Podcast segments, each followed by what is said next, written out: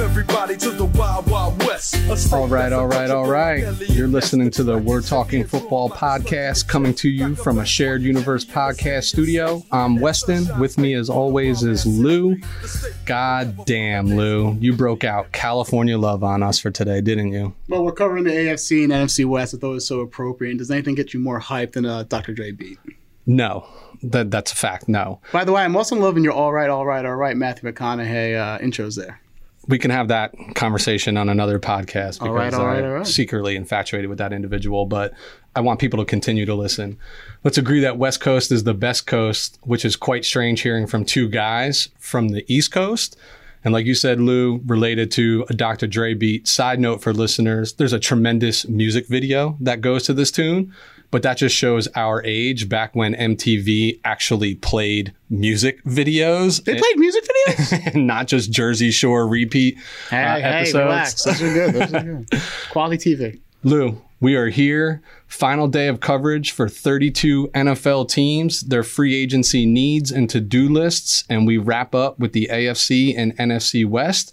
And I don't know if I could be more excited than I am right now to cover these teams, but to put free agency for a rest. That's exactly what I was going to say. Are you happy to cover these teams or just to put this to rest? It's a combination of both. I think we both agree it's been a lot of content over the last few weeks, specifically this week, but it's been a lot of fun.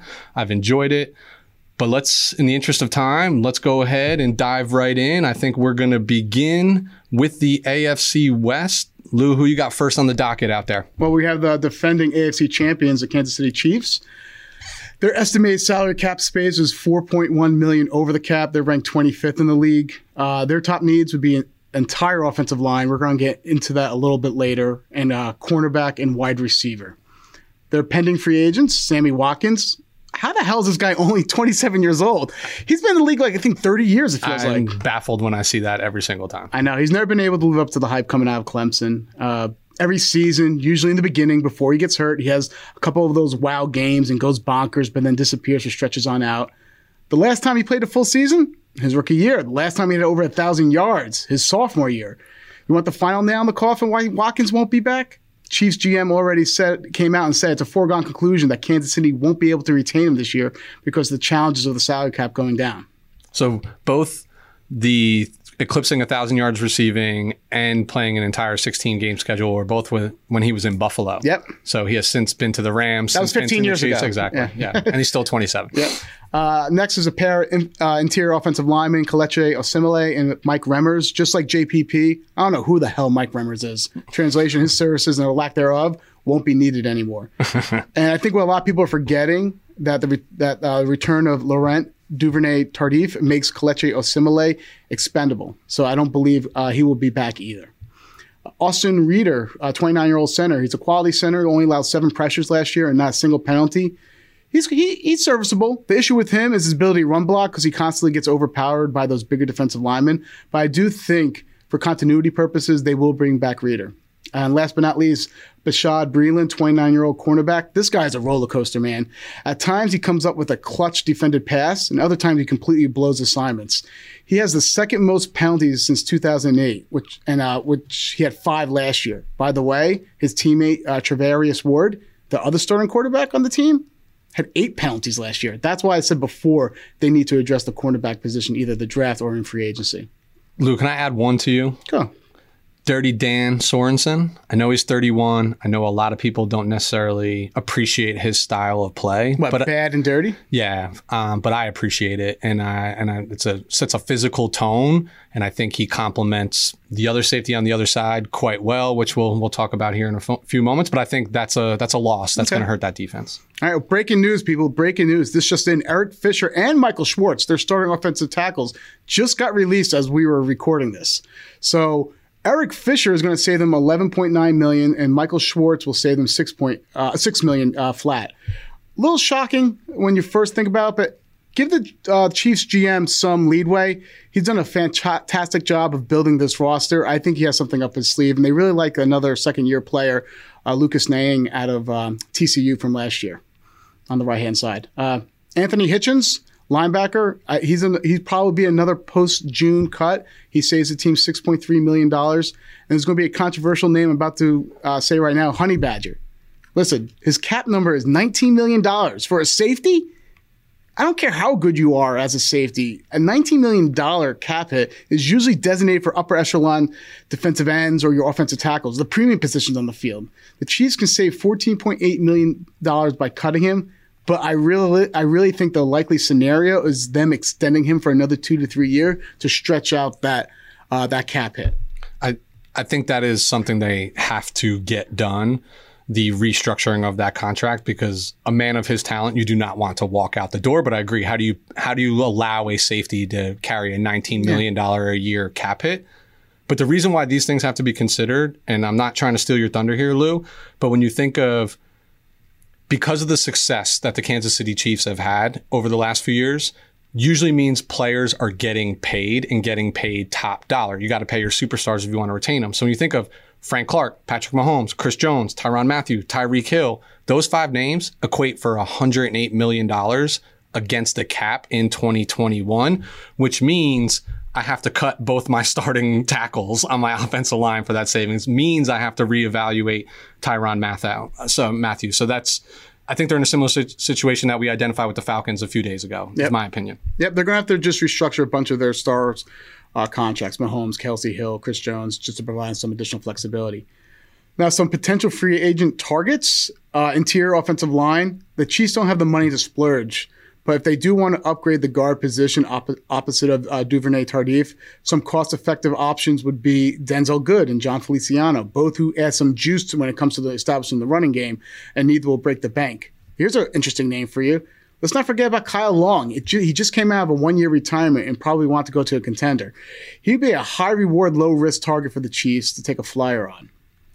Look, I love that suggestion. So when I saw your notes, I admittedly completely forgot that this man had stepped away for a year, is probably entertaining coming back, and I could not actually agree with you more that I think he'd be a tremendous fit. Like you said, high reward, low risk, low cost, and clearly somebody who can play the game. Yep. For wide receiver, let me ask you a question. Besides cheeseburgers, what does Andy Reid love most? I'm going to guess some fast wide receivers. Lou. Yep, he loves himself some speed at the wide opposition. Look for the Chiefs to reunite Deshaun Jackson with Andy Reid to replace Sammy Watkins or Brashad Perriman, who's another burner but with better size. And at the cornerback position, we talked about Xavier Rhodes a couple of shows back, finding a new beginning with the Colts last year. How about A.J. Bouye staying in the AFC West, looking for a career resurgence on his own with a contender? I love it. You know how I feel about A.J. Bouye to begin with. I think he'd be a great addition to that team. I can't argue with you on any of these points, given what their needs are. To me, they're not in a tremendous position, given the cap situation, to add a ton of superstars at skills positions. And I think they already have superstars at skill positions. They don't need it. They don't need it. So the focus for them should be getting better on the offensive line. You need to protect your prize possession, which is Patrick Mahomes. If you're going to pay this man $40 million a year, you need to make sure he's able to suit up for all 16 games. Yeah, it's a shame we can't talk about trades during this free agency, because what I wouldn't say is watch for them to trade for Orlando Brown, who wants to play left tackle and is really cheap too. So, but we can't talk about trades, so let's not pretend like I didn't say that, okay? I see what you're doing there, Lou. No, let's go on. Let's keep on going. I'm comfortable with Kansas City. Are you comfortable? Let's move on to Denver. All right. So next up, Denver Broncos. Last checked, $32 million and change in cap room. That leaves them number 7 overall in cap space. They have 33 free agents.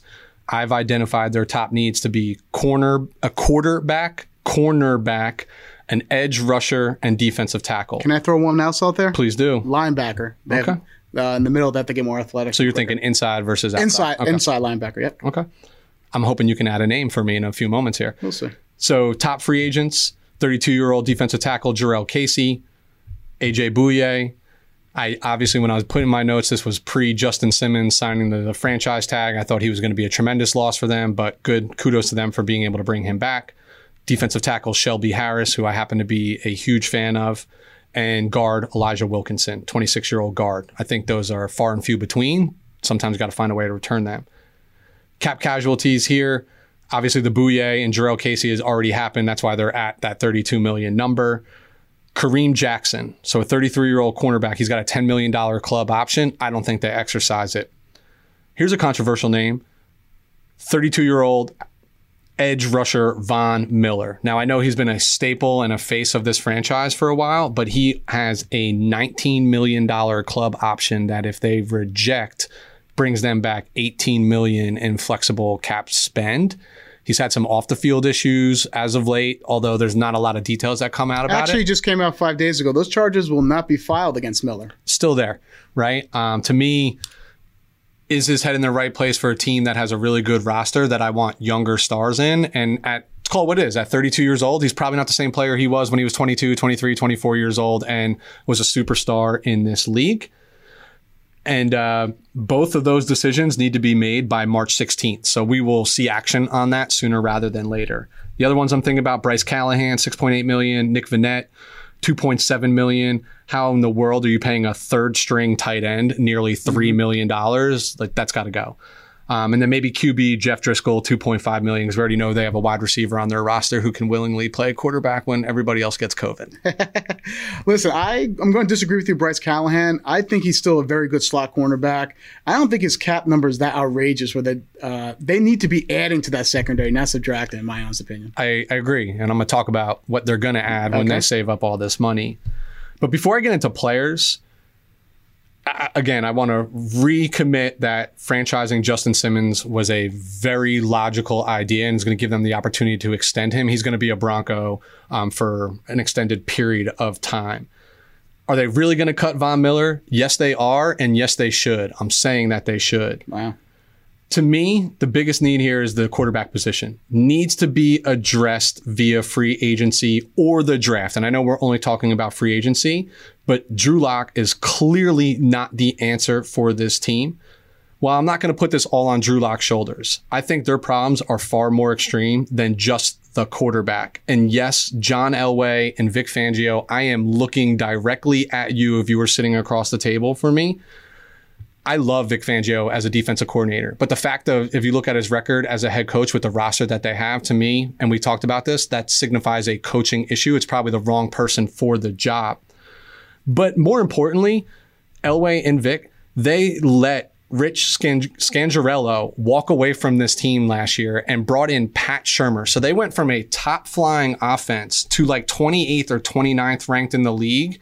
Like, Pat Shermer is as boring as it can be. You're not making the right decisions to put your players in the place, and the offense plummeted from there, and I put this on them more than I put it on the players on their roster. Okay, I'm going to somewhat agree to disagree here, and let me tell you why. Looking at this team on paper, they're loaded from an offensive and defensive standpoint there. I do agree they need to get better coaching. That's the issue. When you have a loaded roster and your team's mediocre, that means your coaching's bad. However, let's play a game real quick. The following numbers I'm about to spit at you are the first 18 games of two quarterbacks. I want you to basically say, who would you rather have?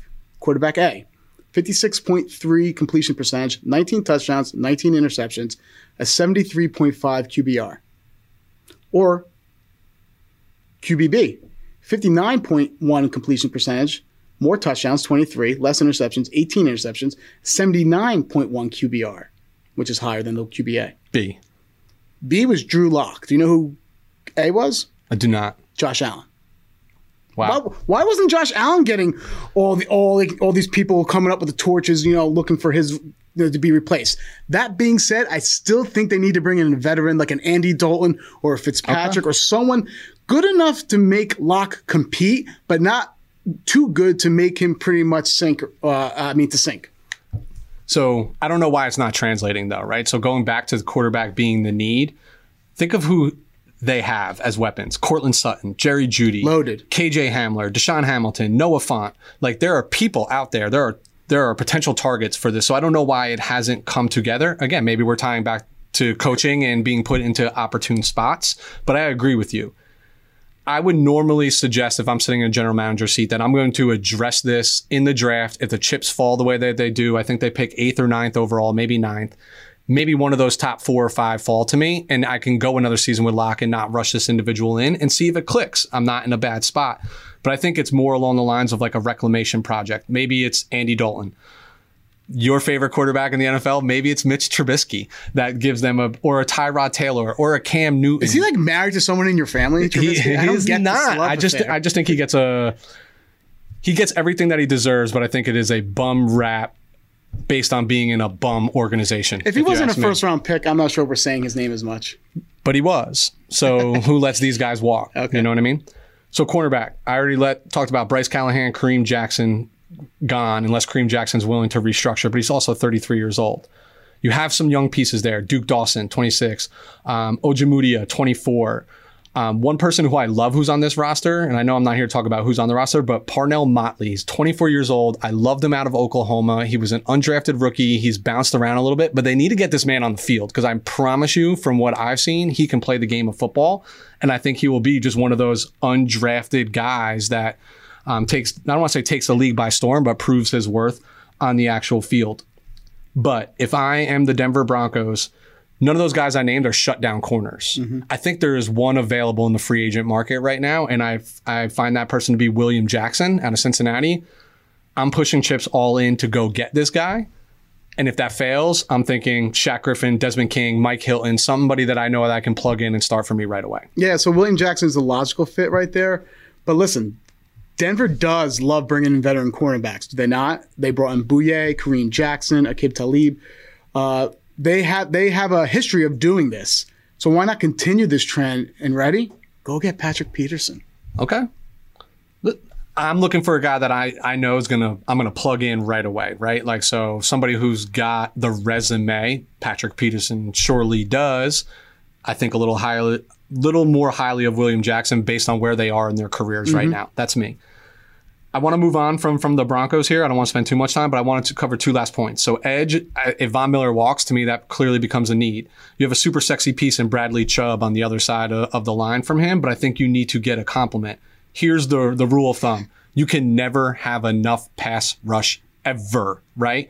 I do believe they believe in Draymond Jones, a third-round pick from 2019. I think he had like 6.5 sacks last year. Very interesting piece. But I'm with my cap room.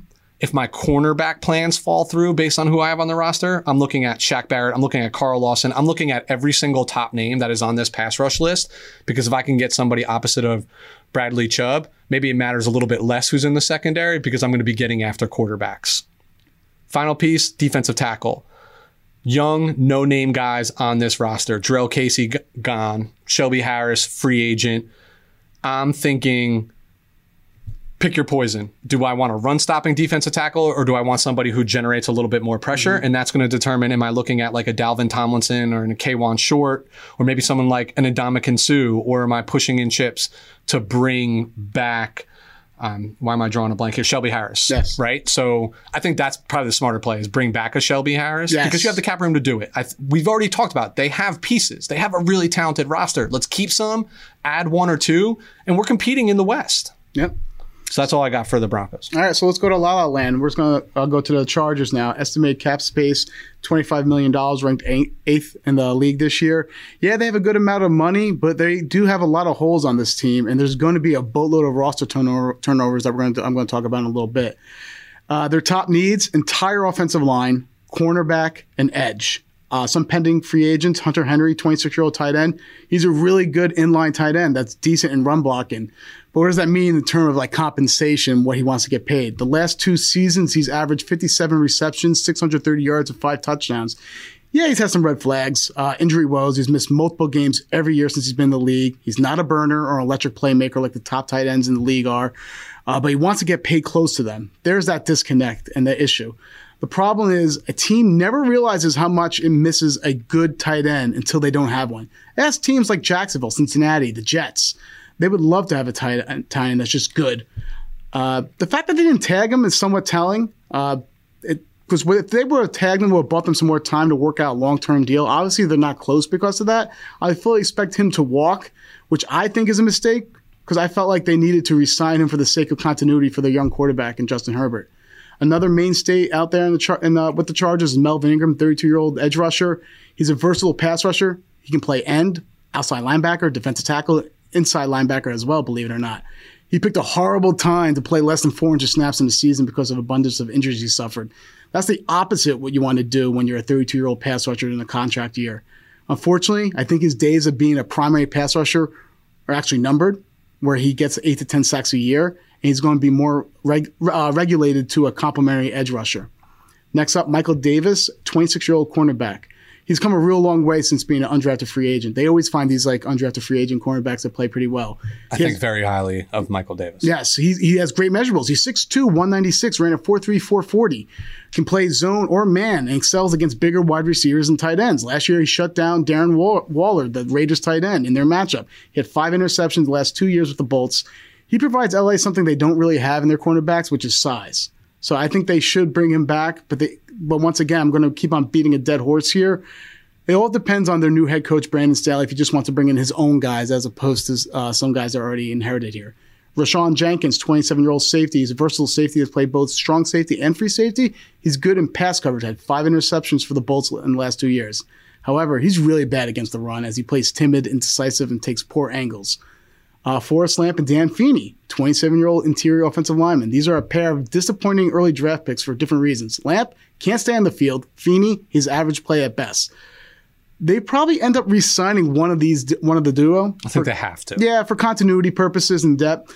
If I had to guess, it'd probably be Feeney because he can play both center and guard and is more durable. Last but not least, Denzel Perriman, 28-year-old inside linebacker. He's an old-school linebacker. There's some cool highlight reels when he blew up that left tackle from the Jets. That was a great play. But he's nothing more than a downhill two-down linebacker. They have Murray and Tranquil to replace him. He's been regulated to backup duties for the mostly part. Look for them to walk away. Possible cap casualties. Trey Turner. It already came out that they're looking to get rid of him via trade or cut. That will save them $11.5 million in cap space. Linval Joseph, 33-year-old defensive tackle, will save them $7.9 million. With Linval Joseph, from a statistical standpoint, like quarterback pressures and sacks, he had his worst year last year as a pro. All that being said, he's still a durable interior defensive lineman that graded out 68.7 by Pro Football Focus, which is slightly above average. Interior pressure is big in new head coach Staley's scheme. I feel like they depart from Joseph and Staley gets his own guy up in the middle. And last but not least, Casey Hayward, 32-year-old cornerback, will save them $9.75 million. This might have people scratching their heads why. Staley gives me the impression that he's going to want his own guys in LA, especially on the defensive side of the ball. That's what he specializes in. Hayward doesn't fit the mold what they're trying to accomplish on defense. They need cornerbacks who are faster and excel more in man coverage, and unfortunately that's not Hayward's bread and butter. Hayward's a good zone cornerback, but he's lost a step. Last year he was constantly getting beaten over the top by faster receivers, and pretty much he's on his last year of his deal. I think they cut him and walk away from him. Can I add one more? Go ahead. And Charger fans are going to hate me. Mike Williams. I know he's 27, but when I see, and in fairness to Mike Williams, he's probably a better candidate for a restructure than he is for an outright cap casualty, but agreed. Something needs to be addressed here. $15.6 million in savings for him right now, if you were to cut him. To me, the production just doesn't match the contract. You made this argument with Jarvis Landry a few episodes ago in this, and I feel the same way. I think his ceiling is tremendous. I think the quarterback that is in place now can maximize those talents, but will it all come to fruition? And I think that's something they need to seriously consider. Is he probably a cap casualty? Most likely not, but he is most likely the prime candidate for a restructure. Something has to be done with that fifth-year option. The only question is if you do get rid of him. I mean, you're getting rid of everything that made Herbert successful last year. I'm not saying he's everything. Yeah. He's a component of it, but... I mean, Henry, Williams, they're often... The math says he's not playing to the number. I agree. Potential free agent targets. Like I said previously, there will be a lot of roster turnover this year to fit the mold/vision of the new head coach Brandon Staley is trying to achieve. Normally, Chargers management tries to force assistant coaches and players onto their new head coaches. And they're normally like, hey, here, put this round peg in this square hole. But this year, they've bucked that trend, and it appears they're ready to clear house and reshape this roster. So for offensive line, they're not going to be able to fix their entire offensive line woes strictly from free agency, but there's two guys I want to actually bring to your attention for this offensive line renaissance. We're talking about Corey Linsley, center from Green Bay, and Alejandro Villanueva, left tackle from Pittsburgh, who are both solid options, especially from a pass blocking standpoint. What makes them more attracted to LA is that they're dependable from a durability standpoint. That is most important. So for cornerbacks, I look at, I know I'm going to sound like a broken record once again, keep on saying the same thing over and over again, but I fully expect Staley to bring in his guys over. And former Los Angeles Rams cornerback Troy Hill is one of those guys. He provides position flexibility as he can play both on the boundary and or the slot, and usually good for 2 to 3 interceptions per year. And last but not least, edge. Leonard Floyd is a popular name being associated with the Chargers for the main fact that he's had multiple stints with Brandon Staley, both in Chicago and last year in Los Angeles. But another name to watch out is that Shelby Harris, because he's had ties to Brandon Staley as well. See what you're doing there, Lou. You're connecting the dots. Yeah, and you've been doing this for a few, and I agree. I'm like a mad genius. The only two comments I'm going to throw out here is that new coach, new era, who knows my scheme, who knows how I coach, those are going to be attractive names to this organization.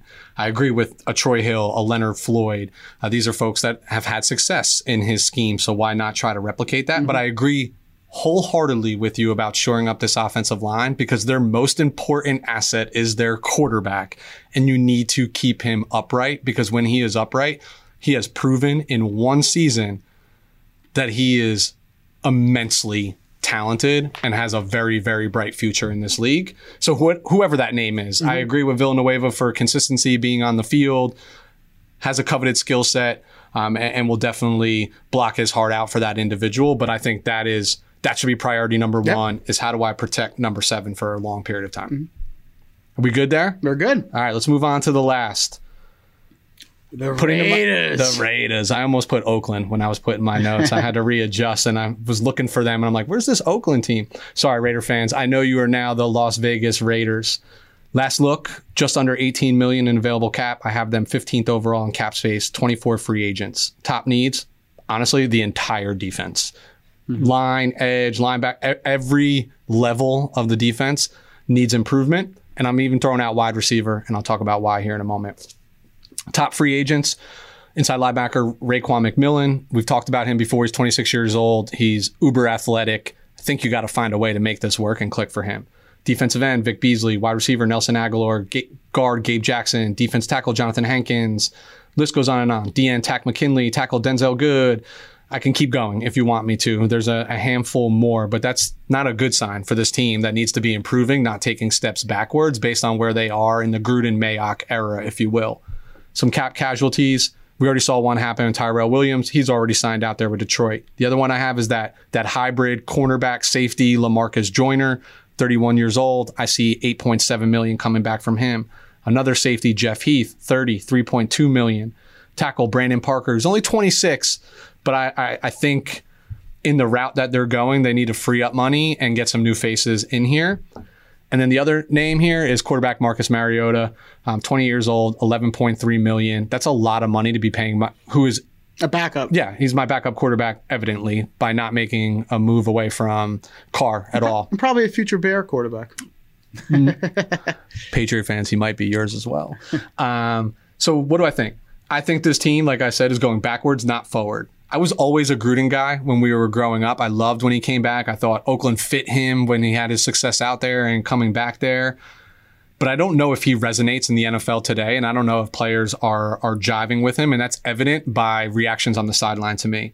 I was an even bigger fan of Mike Mayock as a draft analyst, not necessarily as a general manager. Some very suspect draft moves for me, a la Cleveland Farrell, Henry Ruggs, Damon Arnett, Jonathan Abram. Yeah, and I'm going to talk about him in a moment here. The good thing, go ahead, Lou. Yeah, I'm going to say they're not good at this thing called football, especially with the drafting or free agency.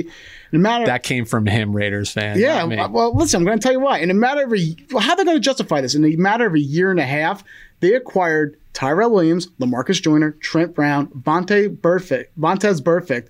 Only see these big money signings cut or released or traded. Yep. They're not good at this. No. They did do a smart move. They freed up a lot of money by getting rid of left tackle Trent Brown. I think he was playing left tackle for them, right tackle. I know he's had right tackle, right tackle. Right tackle. So back to New England where he's had his most success. Good for him. Good for Las Vegas being able to move on from him and free up that cap room. One thing I did notice is their offensive line is still very young outside of Rodney Hudson, their center, who's 32 years old. But I think he's a talented player, and I think he can still play for quite some time. So no reason to tweak that at all. Let these guys play out. As I mentioned, the elephant in the room here is the defense needs improvement, and they need it immediately. So if I'm thinking by position, by level of the field, defensive tackle, they just need a savvy veteran in this mix, whether that's Tomlinson, whether that's Sue, whether that's bringing back Hankins or Sheldon Rankings. I think all of them are interesting fits, but they got to find somebody who can solidify that front four in some capacity, just from anchoring against the run, maybe getting a little pressure up the middle. Edge, this is what's crazy to me. They have some really interesting pieces. Cleveland Farrell, 24, but he had 2 sacks in 11 games. That's not going to cut it. Carl Nassib, 28, 2.5 sacks in 14 games. Arden Key, 24, 0 sacks in 14 games. What does that say to me? You are not getting to the quarterback with young people you have invested into. Yeah, they need someone outside of Max Crosby. And some logical fits, I think, could be Melvin Ingram. He has a history with new Raiders defensive coordinator Gus Bradley. Yannick Ngakoue or Trey Hendrickson could also be a logical fit. Now, all that being said, I can almost positively confirm Gruden is going to sign Jadeveon Clowney. Old, not good. Yeah. It just makes sense, right, with the guy's mentality. So I didn't even speculate on somebody that they should bring in. What I wanted to clearly articulate is it needs to improve immediately. You don't win football games, and you don't help your secondary out if you're not getting pressure, mm-hmm. which brings me to their most pressing need, if you ask me, is the secondary in its entirety. Coming from a former defensive back, coverage is arguably more important than pass rush. And there are studies and statistics that would back this up, but that's not the sexy talk in the NFL. We'll save that for another topic when there's a lull in the football season, and I'll validate my point. Essentially, if you have good coverage, you allow the defensive line more time to get to the quarterback, what it boils down to. They were the 4th lowest graded coverage unit in 2020. You mentioned an individual specifically, Jonathan Abram, was the lowest graded safety in coverage in the NFL. Yes, I know they're young. No, this is not acceptable if you want to win football games. So to counterbalance that, the logical target for me is Richard Sherman, veteran leader. And when he's on the field, he is always a top-rated coverage guy. Former defensive coordinator of Richard Sherman is now the new DC in Las Vegas, Gus Bradley. Lou, you see how I did that? I connected the dots for you. Look right at the there, brain on there Weston. You go. I think you got to take a flyer on somebody like Malik Hooker. Stay young, you know, upside, high ceiling. Let's see if he balls out for you. Or do you get really aggressive and go get John Johnson, who you already know how I feel about this individual? Or if you want to keep people here on the West Coast, maybe it's Jaquiski Tart, has a lot of experience at both positions. You know, based on need, he can fill that free safety. He can play fill that strong safety. So Raider fans, you need help on defense, and it starts from the secondary, and then you move up to the line. So once again, they need help on defense. All that being said, watch them sign Kenny Golladay and avoid the defense totally. Again, what we let in with them is our Gruden and Mayock in lockstep, and when they are, does it even make sense for their football team? We'll see. That's what it comes down to. Let's go back to L.A. now, to the NFC West with the Rams. Between the Rams and the Saints, I'm going to say they're about to approve that the salary cap is a farce. They're $33 million over the salary cap, ranking them second to last in the league. Their top needs are interior offensive line, edge, whether it's from the defensive end or outside linebacker position, and cornerback. Some pending free agent, Austin Blythe, 25-year-old center, is an inconsistent, mediocre center at best. The only reason why he comes back is because the price tag is just cheap enough for them, and the Rams can't find an upgrade on the free agent market. Gerald Everett. Look, looks like the Rams made their decision with their tight end when they kept and signed Tyler Higbee to a 4-year, $29 million back in 2019 extension.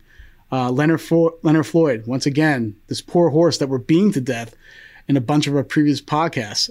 Cliff Notes version. Solid edge rusher, perhaps more of a complementary edge rusher than an alpha dog, who had career highs last year in sacks 10.5 and pressures 30. All right. Even though they would love to have him back, I don't see how they can actually bring him back with what's going on with their salary cap situation. Troy Hill, we already talked about him and what he brings to the table earlier on. I think there's a good possibility he does come back for the Rams. That's only if his former defensive coordinator, Brandon Staley, doesn't try to poach him and lure him to the other side of Los Angeles. John Johnson, a lot of people, including you, were shocked that he wasn't tagged, and I get it. I'm floored. I'm honestly floored that that decision was not made. Listen, he was a signal caller for the top-ranked defense last year. He had 105 tackles.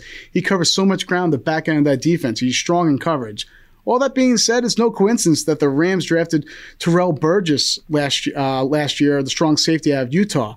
I'm not saying he's Johnson's caliber of a player, but I do know the Rams are higher on Burgess and his skill sets than perhaps me and you. They also feel comfortable with third-year player Taylor Rapp, the free safety position, who came out of Washington, who we both love. Possible cap casualties, Michael Brockers, 30-year-old defensive tackle. He had 5 sacks last year in 2020, and PFF gave him a grade of 64.4, which is pretty much average. He's a really good complementary piece to Aaron Donald, but unfortunately, given the salary cap environment this year, he's more of a luxury than a necessity. A'Shaun Robinson, 25-year-old defensive tackle, hasn't been the poster child of health in the last 3 years. Limited skill set as a pass rusher. That's just basically a nice way of saying he doesn't get to the quarterback. There's also there's another way to spend $3.75 million than an off-injured run-stuffing defensive tackle. Also look for a bunch of restructures from the likes of Matthew Stafford, Aaron Donald, Cooper Kupp. Now, for a potential free agent target... Luke, can I throw one in there? Go ahead. I have two, but I'm only going to talk about one in the interest of time. Left tackle, Andrew Whitworth. 40 years old, and you're starting left tackle. 40 years young, please. 40 years young, yes. Well, he's older than me, so I can still talk about him. We'll be right there, though. I know we're not far behind him. But when I see $5.3 million in savings from a 40-year-old left tackle, I know he is a model of consistency for them, and he has been a tremendous left tackle throughout his entire career. But given their dire cap scenario, to me, it just logically makes sense. And you and I have talked about this, and we'll talk about this leading into the draft. That's a position that can be addressed. Now, I know they don't have a first-round pick for God knows how long. So are they getting the upper echelon talent? Probably not. But with a creative play-calling genius like Sean McVay, can I slide a rookie in there or a much cheaper option in there and scheme around that while I'm trying to protect Stafford? I don't know the answer to that. I'm just thinking a little bit outside the box, and it's hard for me to go in with my new shiny toy and say I'm going to protect him with a guy who's 10 years older than him. Okay. Potential free agent targets. Listen, it's going to be hard to duplicate last year's success on defense with all the free agents they could be losing on that side of the ball. And the fact they lost their defensive coordinator this offseason, this defense is poised for a step back. However, if you're a glass half full person, which I'm not, by the way, their offense is loaded and better with the acquisition of Matt Stafford. There really aren't too many holes on that side of the ball. So we took a look at interior offensive line. Rams could be looking to upgrade or replace the center position. And I think a fit that makes too much sense is Alex Mack. Is he getting up there in age at 35 years old? Yeah. Is he still the dominant player that he once was? No. But believe it or not, he played well for Atlanta last year. He only allowed 1 sack and 3 penalties, and he fits their zone blocking scheme out in L.A. to a T. And most importantly, he won't demand a large salary, and he'll want to play for a contender. It's just a match made in heaven there. Cornerback, we already discussed last episode how I love to connect the dots, right? We've been discussing it this entire episode. That's actually true, too. I'm very humble, by the way. If Hill does indeed walk away from the Rams, look for Raheem Morris, new defensive coordinator for L.A., to bring in a familiar face in Darqueze Dennard, where they have spent last year together. Dennard provides some position flexibility with his ability to play on the outside, but he's better off suited on the inside of the slot. Last but not least, edge. I'd assume the Rams are transitioning from a 3-4 scheme to a 4-3 alignment, being that that's Raheem Morris' bread and butter. Olivier Vernon would be a nice replacement for Leonard Floyd once he decides to walk away. I agree. Yeah, we've stated in previous shows Vernon has been inconsistent in his play, but he did recently post a 9-sack season last year in Cleveland. The caveat here, he's coming off an Achilles injury, like we said before, and he's a player that would actually, I think, cherish for the ability to play for a contender at a discounted price. I'm sure he also wouldn't mind relocating to L.A. from sunny, beautiful Ohio. Yeah, I'm sure he wouldn't mind that one bit. So just to add a little flavor here, I think the biggest impact in free agency has already been made for them, and that is the transition of bringing in Stafford and relinquishing themselves of Jared Goff. During our QB carousel chat, I mentioned how I graded this an A for the Rams. So I think the focus should be more on retaining the names that they can, and then given the cap situation, being able to bring in those pieces, because it's really just not a reality. They're going to lose some sexy names, John Johnson, Leonard Floyd, hearing rumbles that some other offensive pieces might be on the move, like looking to ship and shop Robert Woods and see. I think that would be a drastic mistake, but I understand the business behind it, that they might have to make a decision related to that. So again, my focus for them would be more like keep what I can, because this team is there already, and I have to believe that the quarterback that I brought in gets me over the top. All right. Otherwise, why make that move? So I believe we're going a little up north, up the coast in California. Where are we going? We're moving up to the Bay Area for the San Francisco 49ers. Last tally, just about $24 million in expendable cap. That leaves them 11th overall in cap space, 33 free agents of their own, top needs, cornerback, potentially quarterback, edge, potentially left tackle, being very specific there, and center as well. And I'm going to articulate all this in a moment. So the top free agents, left tackle Trent Williams. Lou, you and I gushed about him in our last conversation. Yeah, he made you shit yourself last pod. Still is making me defecate, to use your words. There we go. Highbrow. We're highbrow. Cornerback Richard Sherman, 33 years old. Defensive end Solomon Thomas, 26. A big piece in an offensive cog here. Fullback Kyle Juszczyk, 30. Some other pieces, Jaquiski Tart, where you're going to hear a common theme here. Quarterback, K'Wan Williams. Wide receiver, Kendrick Bourne. Cornerback, Jason Verrett. Cornerback, Akella Weatherspoon. Cornerback, Emmanuel Mosley. And the backup QBs are gone. What was the common theme there? Literally the five starting cornerbacks on the top five cornerbacks on this roster are free agents. You want to suit up for them? I'm like a 5'5", 40 guy right now at my age, Lou. It's not going to go well for me. But I can't even make the 40. I'm more of like a 10-yard shuttle type of guy. I'm a three-cone guy. Yeah. Some cap casualties. Yeah, ice cream cones. Three in a sitting. Some cap casualties. Edge D Ford. Hasn't been on the field. The move made sense on paper when they made it, and he was a big part of that prominence in 2019, coming off that edge, opposite of a Nick Bosa. But I see 15.3 post-June 1. I don't even know if this man can play. He's had the back issues, stemming to the neck issues. We'll see how that goes. Quarterback Jimmy Garoppolo, $23.6 million if you cut him right now. Decisions like this are going to be made based on what happens very quickly in free agency and the draft. They have options to move on from him, and I know this is the talk of the town, and I'll talk about it in a moment. Center Weston Richburg, $4.5 million. He's re-injured himself in the offseason, has to go in for another surgery. Very likely, he retires. How do you get hurt on your day off? Got to be. What you stealing cardboard boxes for? What you trying to build a clubhouse? The other one, linebacker Mark Nzeocha, $1.5 million. That's already been announced. That's going to happen. So, Lou, here are the facts. The talk of the town is figuring out the QB scenario if you scour 49ers Twitter, and any other social media. And there's a lot of moving parts here. But this talk around the QB has masked the fact that there's going to be a lot of churn at on this roster at very critical positions on both sides of the ball. Once upon a time, this team was thought to have the most depth in the league at every position, which is what made them very dangerous. That's likely not going to be the case anymore. Very thin. They're going to be cornerback, defensive line. 33 free agents. Yeah. I just talked about five. Your top five cornerbacks on the roster are most likely walking away. So this is why, to me, cornerback is the number one glaring need that they need to figure out. Let's do it. Not just the entire defense. I just talked about their top five are walking. They need to find a way to keep two of them. And they need to draft and get scrappy in free agency to bring some other names back. I think they should be focused on bringing back Jason Verrett and K'Wan Williams. I've gushed about K'Wan being the best slot corner and nickel corner in the NFL, and Jason Verrett is coming off of a monster year when he had multiple years where he couldn't even stay on the field. So that's a roll of the dice. Sherman's gone, right? I think they're fed up with somebody like Akella Weatherspoon.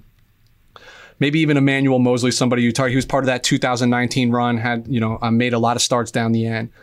But based on spend here, and depending on what shakes out the quarterback position, I think they can be aggressive and go look at somebody like Shaq Griffin and try to steal them from an in-division rival. Were you about to add something? Yeah. What about Michael Davis and Kevin King? Those are two names to watch out there. They have the prototypical size and experience to play in that cover three scheme and won't break the bank either, man. I'm not disagreeing with you, but I think this is the focal point of free agency. The other aspect is edge and defensive line. You got Bosa coming off of torn ACL. When healthy, you saw what he did in his rookie year in the league. It was phenomenal. D Ford, will he ever be back on the field? You're losing Kerry Hyder, who I've talked about multiple times on these shows as being like a relatively unknown, but coming off 8.5 sacks. So who can they target? Their defensive line is interesting because they rotate a lot of pieces. Do they bring back their former first-round pick in Solomon Thomas and let him line up in different places, who's also coming off of a torn ACL in the same game that Nick Bosa tore his ACL? But can they prioritize defensive tackle as well? Another name, I'm beating a dead horse here, Shelby Harris. If you have cap flexibility, you can entertain these names. Yeah, their defensive line used to be so robust. Now it's extremely thin. It's important because that defensive line set the tone of that cover three. You want to generate pressure with the front four and let the back end of that defense pretty much just fly. I don't know how they're going to be able to do that because they're that thin, in my opinion, especially at that defensive line. Yeah, again, depth is no longer. That changes a lot of things here. Left tackle, I'm gonna sum this up in a blanket statement. They need to sign Trent Williams. It is literally that simple. Mm-hmm. They have depth at other parts of the O-line, some younger names, some guys that maybe the 49ers fans aren't in love with but have been stout for all intents and purposes. You sign Trent for another 3 or 4 years. This man is going to Canton, Ohio, and you let him decide whether he wants to do it as a Washington Redskin as part of the Washington football team or as part of the San Francisco 49ers. Center's a need. Weston Richburg most likely is hanging this up or is most likely going to be given his walking papers. I think Alex Mack is a really sexy name with that veteran leadership to go with that line. Wide receiver, I think they can entertain adding a piece here.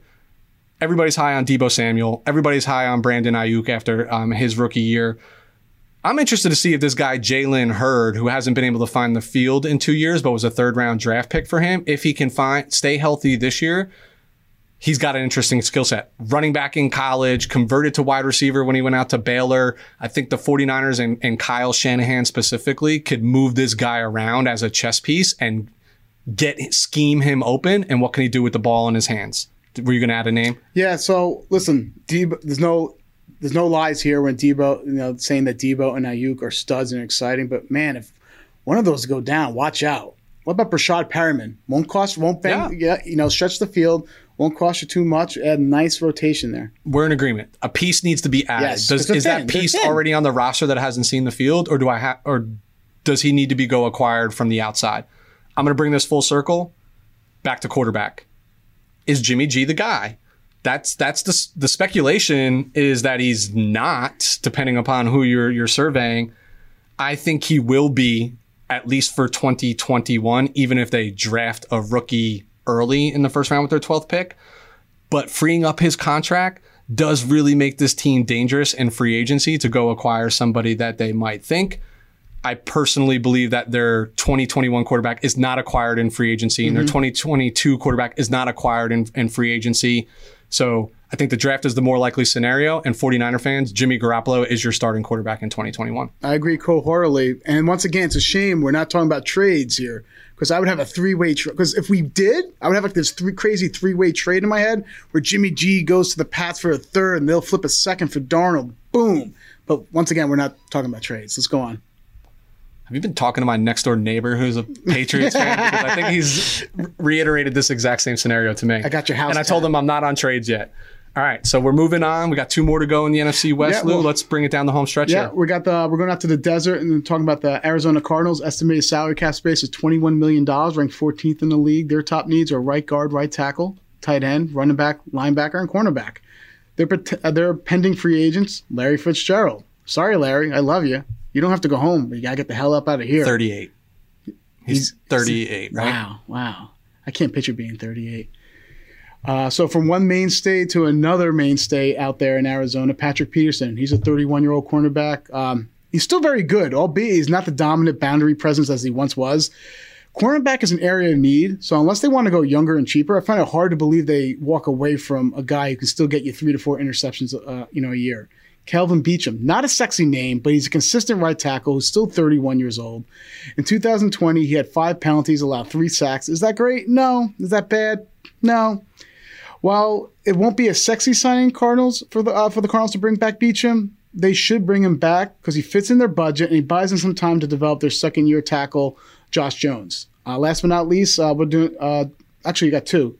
Kenyon Drake. The only way Drake comes back is if he takes a team-friendly deal. He's destined to be a running back by committee, as he proved time and time again. He cannot shoulder a primary running back load. I don't care what anyone says. I'm not saying he's bad, but the old adage, less is more, perfectly describes Drake's ability when it comes to the field. He's never rushed over for 1,000 yards, and don't talk to me about touchdowns. Those are the flukiest measurements of a running back. Last but not least, Hassan Reddick.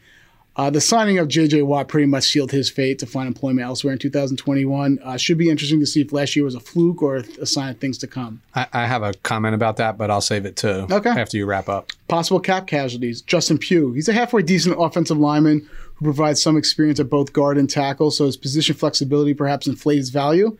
But that $9.1 million cap saving, that sure is tempting to pass up. They already got rid of Robert Alford, who I think believes saved them $7.5 million. Devon Kennard. Kennard's a nice rotational spot starter at the edge position. Parting with him frees up $4.1 million, but it leaves him really thin on the outside. And last but not least, Jordan Hicks. If Arizona still needs to pinch some pennies, they can look at releasing Hicks, who's a 28-year-old inside linebacker. Hicks has been quietly productive for the Cardinals over the last 2 years, where he's accumulated over 100 tackles in both seasons.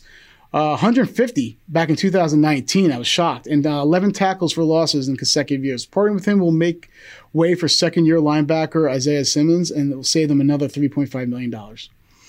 Potential free agent targets. Listen, I think they made their big splash already with J.J. Watt signing. The rest of their efforts will be focused on plugging up some glaring holes through low-cost free agency options.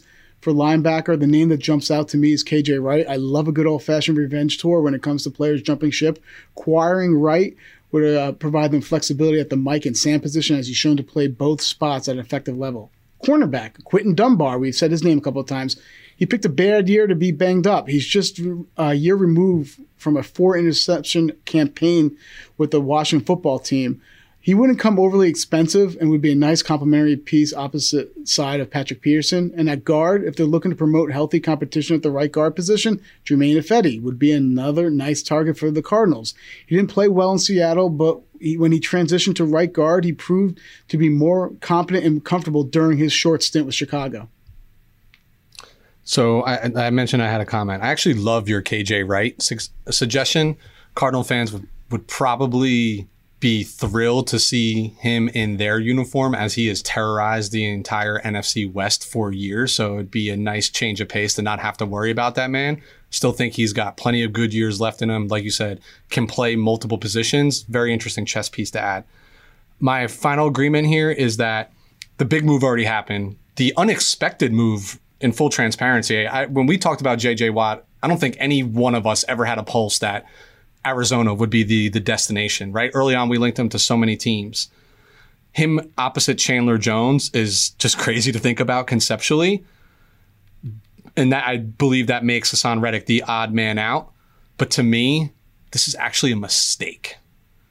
Where they are in their careers right now, youth versus legacy and things of that nature, I think letting Reddick walk in free agency is going to be something that the Cardinals will actually regret, because I don't expect J.J. Watt is a really big name. He probably can still play football at a pretty high level, but you're paying for past results, not future results with him. Isn't that what all good general managers do, though?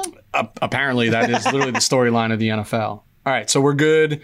Wrapped up there with the Cardinals. Final piece here, the Seattle Seahawks. $20 million in change in available cap space. I have them number 12 overall in total available cap. They have 32 free agents of their own. To me, top needs are going to be cornerback, defensive line, and that interior offensive line, specifically at guard. Top free agents, quarterback Shaquille Griffin, who we've talked about a lot. linebacker KJ Wright, cornerback Quentin Dunbar. Mike Upati retired, so that's a one guard spot there that we have to worry about. You've mentioned this name before, Ethan Pochich, right? 26 years old, just not being utilized right there, but that's going to be a loss, and they're going to realize that once he walks. Running back Chris Carson, who I do think they should want to bring back, taking a look at their other running backs right now. Tight ends Jacob Hollister. They just released DN Carlos Dunlap. Wide receiver David Moore. Cap casualties. I might sound crazy here. Left tackle Dwayne Brown. Oh, you're out of your mind. No way, dude. You're out of your mind. No way. Yo, if they cut Brown, no way. Their next move needs to be trading Russell Wilson because he would be pissed. Is that not the talk of the town right now? He's still very good. Last year he allowed only 2 sacks, bro. At 2 penalties. 36. I see 11 million plus in savings. And I'm going to make the same argument I did with Andrew Whitworth. Sometimes it's time. This is where the play is going to fall off. We saw this with Jason Peters. You see this with a number of left tackles. Dwayne Brown is a tremendous player, and they gave up assets to get him. But this is still a business at the end of the day. And I think this is something they need to entertain at the very least. I can't be paying this man that $12 million, $13, $14 million plus cap hit this year. I can't. I literally can't do it.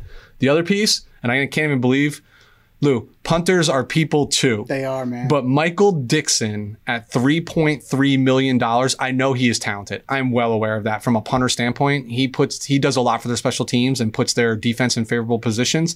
But in this market, can you really be paying your punter more than 3.3? That's the cap savings if they were to cut him. So let's round it up to $4 million in this climate.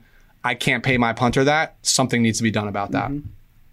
So a lot of recognizable names, I think, are starting to clamor to get out of Seattle, evident by free agents and evident by other speculation. Not that Russell Wilson has come out and said, I need a trade, and he's not pulling the Deshaun Watson card. But for some reason, there's those underlying tones that he's an expendable name that they may want to they don't want to move on from, but it may be something that they have to consider. They need to iron out this speculation right now because the numbers say you cannot move him regardless of what he wants or the scenario it is.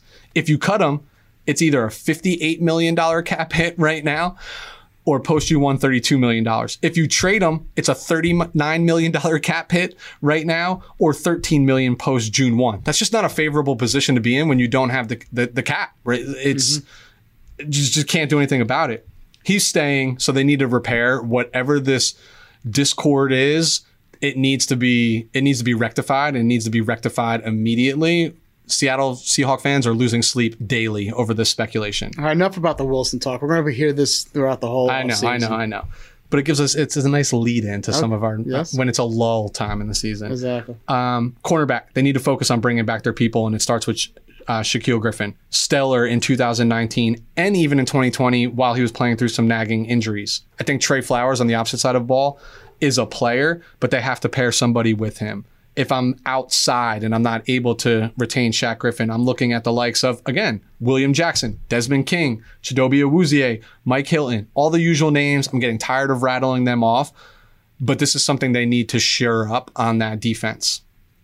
Defensive line, and I'm talking about the entirety of the line. Tackle, edge, etc. I'm lumping them in together. They do have some young pieces. Jaron Reed, LJ Collier, they have proved to be playing well for the most part. But they need to get another run stuffer, and they need to bolster the pass rush immediately. Cutting Carlos Dunlap, statistically didn't show up on paper, but he was somebody that you had to account for. That's a loss. If they have this flexibility in the cap, I'm being redundant here, but are you looking at Dalvin Tomlinson? Are you looking at Shelby Harris? Probably not, but these are names that you should be considering. Edge-wise, will they pursue the top names like Shaq Barrett, like Carl Lawson? Again, probably not, but I think Aldon Smith is a name you may hear tossed around out there, or even like a Yannick Ngakoue could be an intriguing piece for this team. I think his value is actually slipping a bit right now. I think there are other players in the edge market that are rising above him, so he could be had at a steal. And another one that I'll throw in before I let you chime in is I think Melvin Ingram would be a nice addition to this defense. Yeah, he could play Leo on that defense. Can I bring like an out-of-the-box idea for edge? Yeah, that's why we're here. This is our time. Nobody can tell us we can't do it. Trust, yeah, absolutely. Yeah. This is a safe place, Liv. I'm about to confuse the hell out of you. How about Carlos Dunlap? And you're probably thinking, what? They just cut him. How would that even work? Listen, things like this happen. They did trade for him, right? So there is interest in him. And I just think they didn't want to bring him back at the salary he was making. In 8 games last year, he had 6 sacks with Seattle. Over a 16-game season, that's 12 sacks. They've been trying to fix this pass rush for years.